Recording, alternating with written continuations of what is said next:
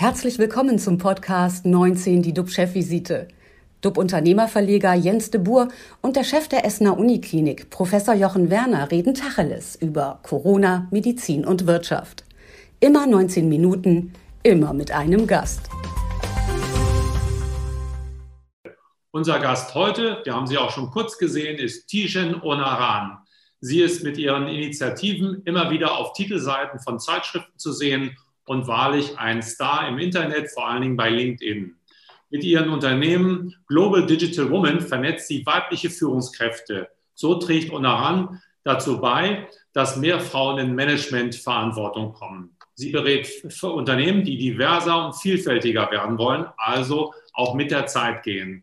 Durch die Pandemie ist allerdings der Prozess in Stocken geraten. Sie sagt, die Krise hat fehlende Gleichstellung und Gleichberechtigung transparent gemacht. Guten Morgen, Tijan Onaran. Guten Morgen, ich freue mich. Bevor wir mit Ihnen über ja, Frauen in weiblichen Führungspositionen sprechen, zurück zu dir, lieber Jochen. Was beschäftigt dich heute besonders und äh, sind die RKI-Zahlen noch da? Die RKI-Zahlen sind noch da. RKI vermeldet heute 12.004 Neuinfektionen. Das sind 581 weniger als vor einer Woche. Die Sieben-Tages-Inzidenz liegt jetzt bei 23. Und bei uns an der Essener Uniklinik hält der Trend auch an. Die Patientenzahlen nehmen ab. Wir versorgen aktuell nur noch zwölf Patientinnen und Patienten auf den Intensivstationen. Mich beschäftigt heute ein Gespräch, das ich gestern mit dem Inhaber eines großen Familienunternehmens führte. Über das Thema der Ungeimpften hatte ich ja bereits vor drei Wochen in unserer Chefvisite gesprochen und die, und die Politik dabei aufgefordert, Regelungen zu schaffen, wie mit dieser Situation eben umgegangen werden kann. Mir, wir, mir warf man dann auf diese sachliche Beschreibung hinvor, ich würde ungeimpfte diskriminieren wollen. Es entbrannte ein Shitstorm, in dem man mich als KZ-Arzt äh, bezeichnete und vieles andere mehr. An dem von mir an, angesprochenen Problem allerdings hat sich nichts verändert.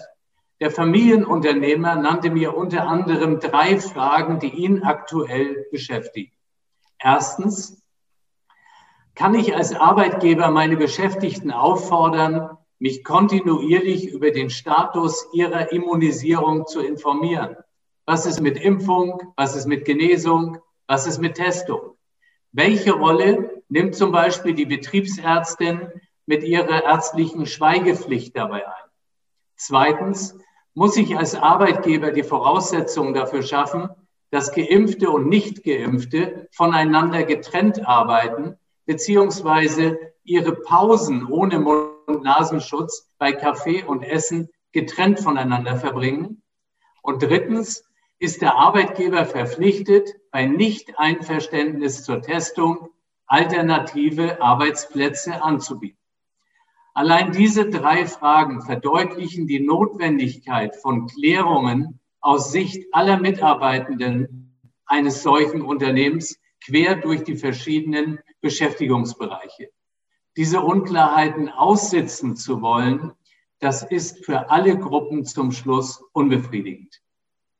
Jetzt freue ich mich aber auf Frau Onaran und ihr Engagement für mehr weibliche Führungskräfte. Zuvor aber noch kurz zu dir, lieber Jens. Was geht dir durch den Kopf?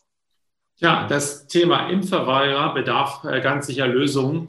Hier Klartext zu reden braucht Mut und Überzeugungskraft. Die Anonymität des Netzes befeuert Hetzjagden und Verleumdungskampagnen. Wer Impfstoffe, wer für Impfstoffe eintritt, wird diffamiert, sogar als Mörder bezeichnet. Davon hat in der Chefvisite auch schon Schauspielerin Uschi Glas berichtet, die in einer Werbekampagne für die Bundesregierung auftritt und für Impfungen wirbt. Jochen, was ist bei dem Schiffssturm gegen dich konkret passiert und wie hast du reagiert? Also die Spannbreite war wirklich hoch. Die reichte von eben meiner Bezeichnung als äh, ich sei Nazi-Arzt und äh, mit Bezug auf die Nürnberger Prozesse. Man würde mir jetzt den Prozess machen, man vergesse nie. Und äh, das ging aber hin bis vollkommen äh, zu absurden äh, Forderungen, zum Beispiel Impfverweigerer in Lager zu sperren und sich dann deren Arbeitskraft äh, quasi zunutze zu machen. Also ich möchte das hier nochmal klarstellen. Weder dieser eine Auswuchs, irgendwelche rechtsradikalen noch erkennbare linksradikalen Gedanken äh, werden von mir absolut und auf schärfste abgelehnt. Was natürlich das mit einem macht, ist, dass einen das mit Sorgen äh, umtreibt. Das schüchtert einen auch gewissermaßen ein. Was mich aber auch äh, mit Sorgen erfüllt, ist, dass die anderen immer schweigen und sich eben dazu gar nicht äußern. Ich glaube nur, dass das Aussitzen wollen, auch gerade von diesen Aktivitäten im Netz, der falsche Weg ist.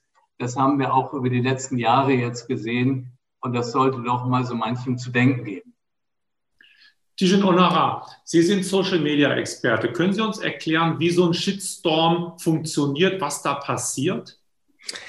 Also wenn ich das höre, dann ähm, wird mir ehrlich gesagt ganz mulmig zumute. Und es ist natürlich ein Phänomen, das ich auch beobachte. Seit Ausbruch der Pandemie bewegen wir uns in wirklich äh, sehr hochemotionalen gesellschaftspolitischen Zeiten. Ähm, das sieht man, sobald man irgendwas postet. Übrigens über alle Kanäle hinweg. Sie haben es vorhin erzählt. Ich bin ja auch auf LinkedIn vor allem sehr stark unterwegs. Und LinkedIn war lange Zeit so das Business-Netzwerk, wo man gesagt hat, hier ist die Welt noch in Ordnung. Also die Leute melden sich mit ihrem klaren Namen an, man sieht, wo sie arbeiten, aber da ist die Scham und Scheu auch gefallen. Also gerade wenn es um hochpolitische Themen geht und Corona und die Pandemie ist ein politisches Thema, weil es uns alle betrifft, weil es alle Lebens- und Arbeitsbereiche betrifft, da sieht man dann, dass doch wirklich die Emotionen, ja, dass bei den Emotionen hoch heiß hergeht. Und wie funktioniert so ein Shitstorm?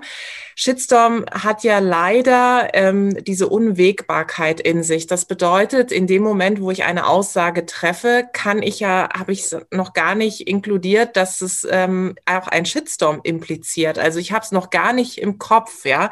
Ich kann natürlich bei gewissen Themen, wie zum Beispiel beim Thema Emanzipation oder Feminismus oder auch Nachhaltigkeit, kann ich schon vordeklinieren, dass es äh, eventuell einen Shitstorm gibt oder auch beim Thema Frauenquote zum Beispiel. Aber bei so Äußerungen, wie, ähm, wie wir in, in, Zukunft zusammenarbeiten oder leben werden, das haben, glaube ich, viele Menschen nicht im Blick. Und diese Unwägbarkeit führt dazu, dass man sich unsicher fühlt und dass man auch gar nicht weiß, ob der Geschwindigkeit des Internets, wie reagiere ich da jetzt drauf? Nicht jeder ist ja Social-Media-Experte oder Expertin. Und dann beginnen die Leute auch Angst zu haben vor ihrer eigenen Visibilität, aber auch Meinung und Haltung. Und meines Erachtens darf das nicht sein, weil wir leben in einem demokratischen Land und die Meinungsfreiheit ist die, die wir alle hochhalten sollten. Sind Sie denn auch schon mal in einem Shitstorm gelandet und wie haben Sie darauf reagiert? Ich bin mal in einem äh, Shitstorm gelandet, weil ich Elon Musk angetwittert habe. Ähm, er hatte mal ein Interview gegeben und er äh, hatte da ähm, Tränen in den Augen, beziehungsweise hat auch geweint. Und eine Journalistin aus den USA hatte dieses Interview analysiert und gesagt, was wäre denn gewesen, wenn eine Unternehmerin, also eine Frau, zu den Tränen nahe gewesen wäre in einem Interview, dann hätte es gehießen, ja, sie sei sehr emotional. Also diese, diese Doppelstandards hat sie analysiert, was ich ganz spannend fand. Und ich habe ihn zitiert ähm, und habe ihn dann getaggt. Und äh, das war wohl morgens. Er ist irgendwie aufgestanden, anscheinend mit dem falschen Fuß und hat dann ähm, mich angetwittert und meinte irgendwie, ja, er wollte klarstellen, er hätte nicht geweint in diesem Interview. Seine Stimme hätte an einer Stelle gezittert. Das hat das Ganze noch schlimmer gemacht, weil ich hatte die volle Bandbreite der Elon Musk äh, Liebenden, äh, die dann mich gehasst haben und diejenigen, die ihn gehasst haben, haben mich geliebt. Also ich hatte alles von irgendwie Höhen und Tiefen. Ähm, was mir geholfen hat, ist, ich habe bis heute auf keinen dieser Tweets reagiert, weil es für mich keine Klarstellung gab. Ich hatte meinen Punkt gemacht und ich habe das große Glück, dass ich ähm, außerhalb von diesem Internet ja auch noch Dinge zu tun habe. Also mein Leben ist nicht von den sozialen Medien bestimmt. Ich nutze sie als Sprachrohr für meine Themen, aber mein Netzwerk, meine Menschen, die mir lieb sind, äh, mein Vertrauensumfeld, das ist ja nicht im Internet. Und diese Unabhängigkeit und die gesunde digitale Distanz ähm, bewahre ich mir total. Und das hilft mir, abends eben gut schlafen zu gehen, weil eins ist klar, wenn ich Bauchschmerzen bekomme über Social Media, dann muss ich definitiv etwas verändern und dann macht das Ganze auch nicht so viel Sinn, ja. Jochen, wie war denn deine erste Reaktion? Du hast davon mitbekommen dann irgendwie und äh, hast du Behörden eingeschaltet? Ähm, wie bist du emotional damit umgegangen? Also zuerst hatte ich es gar nicht so richtig mitbekommen. Ich wurde dann von anderen darauf aufmerksam gemacht, die dann aber auch wieder verunsichert waren. Und dann liest man sich das durch, fängt an, das zu lesen. Und ich habe es genauso gemacht. Ich habe ähm, vielleicht auf einen irgendwie zu Beginn geantwortet, aber auch nur sachlich richtigstellend und dann auch gar nicht mehr dazu Stellung genommen, weil es ja immer nur schlimmer wird. Aber ähm, naja, es be beschäftigt einen schon, also mich auf jeden Fall. Und als nachher diese, diese Geschichte kippte, das war ja zuerst alles so, dass ich im Fokus war und plötzlich ging das dann los. Endlich sagt mal einer das Richtige. Und dann kam die Geschichte, jetzt müssen wir Lager aufmachen. Da bin ich zur Polizei gegangen und habe äh, das angezeigt, weil ich das einfach für so abartig halte, dass man das auch dann nicht stehen lassen kann. Also das war es für mich. mich. Mir schrieb denn einer, er hätte mich auch angezeigt wegen faschistischer Äußerung. Da sieht man, es ist eben so, wie, wie es ist, nur ähm, das, das macht schon was mit den Menschen. Und ähm, das ist genau, wie Frau Onaran sagt, wenn man dann nicht irgendwie ein stabiles Umfeld hat, dann äh, wird es schwierig für einen. Ist diese Anzeige dann wirklich geschehen? Also deine ja, aber die von der anderen Seite oder war das einfach äh, äh, ja, Trommeln? Ich bin darüber noch äh, von nirgend, von keinem anderen äh, hingewiesen worden bis jetzt. Deswegen gehen wir mal davon aus, dass nicht. Aber wer weiß, was noch kommt. Und danach ist es aber jetzt wieder abgeebbt. Also es spielt jetzt erstmal keine Rolle mehr. Es war sozusagen so ein Sturm im Wasserglas dann auch, oder? Genau, kann es ja sein, dass heute sich wieder jemand zu Wort meldet. Aber gehen wir mal davon aus, dass das hoffentlich zur Ruhe gekommen ist. Gibt es dann vor, vornherein, gibt es dann irgendwelche Dinge, die man beachten sollte? Sollte man einen Shitstorm bewusst umgehen, um zu sagen, ich möchte Ruhe haben? Oder wie gehen Sie damit um? ähm, lassen sich quasi einen Maulkorb verpassen durch das Netz? Ja, ich glaube, es gibt äh, verschiedene ähm, Spielregeln, die man für sich selbst definieren muss. Genauso wie wenn ich, äh, wenn die, wenn es die Veranstaltung wieder gibt, gehe ich ja auch nicht auf irgendjemanden zu und hau dem eine runter, weil ich der Auffassung bin, dass mein Gegenüber nicht die Meinung vertritt, die ich habe. Aber im Netz verteilen ganz viele Menschen Ohrfeigen, weil sie sich ähm, in der Anonymität wägen und denken, ähm, das ist ja kein Mensch, der da am Ende des Accounts ist. Und das, was Herr Werner gesagt hat, ist ja noch mal eine Stufe weiter, also wo es wirklich in das persönliche Umfeld auch geht, gerade dann auch, das sehen wir bei verschiedenen Politikerinnen und Politikern, wenn sie dann Morddrohungen per Brief oder meinetwegen sogar auch Fax ins Büro bekommen. Das hat dann eine neue Dimension. Und es gibt verschiedene Organisationen, die sich dem annehmen. Also ich würde immer schauen, was bieten die sozialen Medien selbst. Ähm, Blog blockieren ist eine Möglichkeit, melden über verschiedene Social-Media-Kanäle und selbst wenn da nicht direkt was geschieht, ähm, die Menschen, die die Social-Media-Kanäle pflegen, ähm, beachten das durchaus. Also da kann man sich durchaus wehren. Und dann gibt es Organisationen wie Hate Aid zum Beispiel, die tatsächlich auch mit einem gemeinsam den Prozess bestreiten, gerade auch wenn man sich das zum Beispiel nicht leisten kann. Und das sind Dinge, die, die man wirklich angehen muss. Aber viel, viel entscheidender ist neben diesen, ich sag mal, regulatorischen und juristischen Maßnahmen ist, wie gehe ich abends ins Bett? Also mhm. ist es wirklich etwas, was es mich, ähm, was mich fertig macht? Oder habe ich Menschen in meinem Umfeld, mit denen ich darüber sprechen kann, denen vielleicht das auch passiert ist und die sagen, pass auf, so wie du denkst, ist erstmal in Ordnung und du kannst weiter deine Meinung sagen. Das ist doch das Entscheidende. Wenn ich das Gefühl habe, ich kann nicht mehr so sein, wie ich bin, dann wird es auch zu einer psychischen Belastung. Das ist das, was ich vorhin sagte. Das ist es dann nicht wert. Also dann vielleicht auch mal für sich sagen, okay, ich leg's Handy weg, ich mache eine Pause, aber Maulkorb um Gottes Willen, nein, wir brauchen ja gerade Menschen, die jetzt eine Haltung und eine Meinung haben und die für ihre Themen einstehen. Und es sind emotionale Zeiten, es sind neue Zeiten. Ähm, da muss man auch erstmal lernen, tatsächlich mit damit umzugehen. Wir haben gerade im äh, Chat eine Frage, Netzattacken gegen Frauen gehen oft unter die Gürtellinie. Was sagt das über unsere De Debattenkultur aus? Ja, bei Frauen wird es extrem ähm, sexualisiert, ehrlicherweise, und sexistisch sofort. Also da geht es sofort auch in Äußerlichkeiten, ja, egal was die Frau dann sagt, wie kompetent sie ist, ist äh, sofort, was hat sie an, wie sieht sie aus, hat sie einen roten Lippenstift. Und dann wird dann gleich der Kausalzusammenhang aufgemacht mit irgendwie, die kämmt ihre Haare, also kann sie nicht schlau sein. Ähm, und wenn sie schlau ist, darf sie irgendwie auch ihre Haare nicht kämmen. Und das ist das, was mich immer wundert. Also es geht sofort auf Äußerlichkeiten oder eben es wird halt sehr sexualisiert und ähm, das ist das, was äh, unfassbar nervig ist. Aber hier auch nochmal Hate Aid ist wirklich eine Organisation, die da Tolles macht und wo sich auch gerade viele, zum Beispiel Politikerinnen, aber auch Gründerinnen, Unternehmerinnen, Gestalterinnen, also viele Frauen auch hinwenden und da sich Unterstützung zu holen, ist ganz wichtig. Also man muss um Rat und um Hilfe fragen und man darf nie denken, man ist alleine. Ja, in diesen Zeiten ist jeder ist mal irgendwo ähm, vielleicht in einen kleineren Shitstorm gelandet, vielleicht dann in einen größeren und da ähm, sich Hilfe zu suchen, ist ganz, ganz entscheidend. Jochen, du hast dir Hilfe gesucht, indem du die Behörden angesprochen hast. Hast du das Gefühl, dass da was passiert oder wird das einfach zu den Akten genommen? Also ich persönlich glaube, das war auch mein Eindruck dort, dass auch ähm, bei der Polizei eine deutliche Überlastung äh, besteht. Ja, alle sprechen ja immer von Krankenhäusern und die gibt es noch woanders, die Überlastung. Und deswegen, mir ging es darum, eben auch meine Position vorzubringen, und alles andere werden wir sehen. Ich habe natürlich genauso blockiert und auch gemeldet. Ich glaube, das ist wirklich, wirklich wichtig. Frau Daran, Sie setzen sich ja für Frauen ein, für die Gleichberechtigung und man sieht es auch im Hintergrund. Äh, yes, she can. Das ist der Wahlspruch von Obama, den Sie abgewandelt haben. Yes, we can. Frauen verändern die Welt, sehe ich zur Hälfte, kannst lesen. Äh, hat da, was hat sich dann jetzt in der Pandemie diesbezüglich getan? Sie sind skeptischer, dass der Fortschritt aufgehalten worden ist? Oder können Sie schildern, wo wir gerade stehen?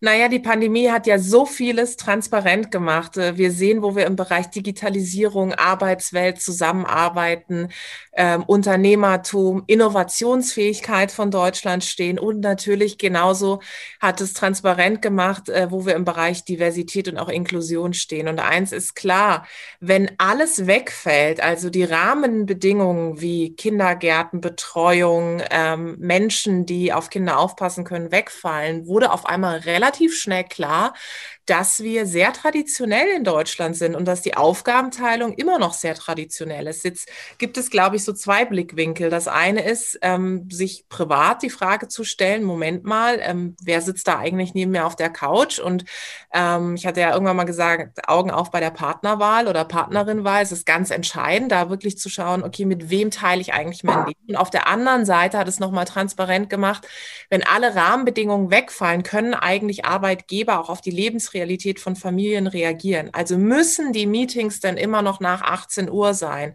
Müssen die ganz früh morgens sein? Sitzen auf den Vorstandsebenen und in den Vorstandsetagen der Geschäftsführung Menschen, die die Lebensrealität von den Mitarbeitenden nachempfinden können, ja?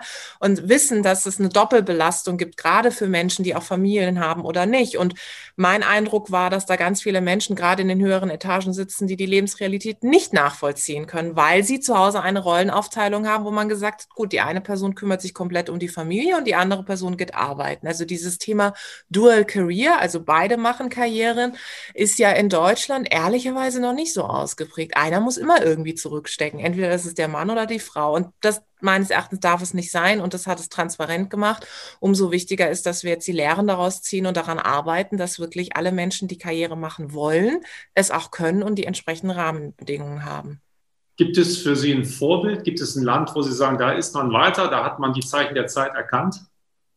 Also wir schauen ja immer so ein bisschen neidisch auf die nordischen Länder, wobei man da auch sagen muss, ich bin nicht so ein Fan davon, in diese Rel Relation zu gehen, weil die nordischen Länder haben ganz andere kulturelle Begebenheiten, ganz andere Sozialisation. Wir sind in Deutschland relativ tradiert ähm, unterwegs. Das hat auch viel mit unserer Historie zu tun. Wir haben uns schon extrem nach vorne entwickelt, wenn wir mal überlegen, von wo aus wir starten. Wenn man sich die Schweiz anguckt, die ist extrem hinterher. Also die haben das Frauenwahlrecht hat ja geführt gefühlt erst gestern irgendwie gestartet bei denen. Und daher würde ich sagen, ähm, ich gucke mir eher an, wie andere Länder umgehen mit diesen tradierten Rollenbildern. Also wenn Sie sich Frankreich oder Belgien anschauen, dann ist es schon so, dass ähm, Frauen, die sofort irgendwie nach der Geburt arbeiten gehen oder eine kurze Pause machen, nicht schräg angeguckt werden, genauso wie die ähm, hier in Deutschland, die vielleicht für sich entschließen, zu Hause zu bleiben. Und was ich möchte, ist einfach diese Akzeptanz von allen Rollenbildern und Lebensmodellen. Ich ich mache Menschen keinen Vorwurf, die sagen, wir haben eine tradierte Rollenaufteilung. Was ich aber für Frauen will, ist, dass sie alle Chancen dieser Welt haben und die Wahlfreiheit. Und das momentan ehrlicherweise herrscht noch nicht vor. Man muss sich immer entscheiden. 19 Minuten sind leider vorbei. Wir haben eine engagierte Kämpferin erlebt für die Gleichberechtigung. Vielen Dank, Tijen Onara. Vielen Dank auch dir, lieber Jochen, für die offenen Worte. Und äh, ja, unser Talkgast am Mittwoch ist Professor Hendrik Streeck, der Virologe von der Uniklinik Bonn, ist einer der bekanntesten Experten für die Pandemie in Deutschland. Spannung ist also garantiert. Bleiben Sie alle gesund, klicken Sie rein, wir freuen uns auf Sie. Tschüss aus Hamburg. Und aus Essen. Das war 19 die DUB-Chefvisite als Podcast. Die Videos dazu gibt es auf watz.de und auf dub-magazin.de.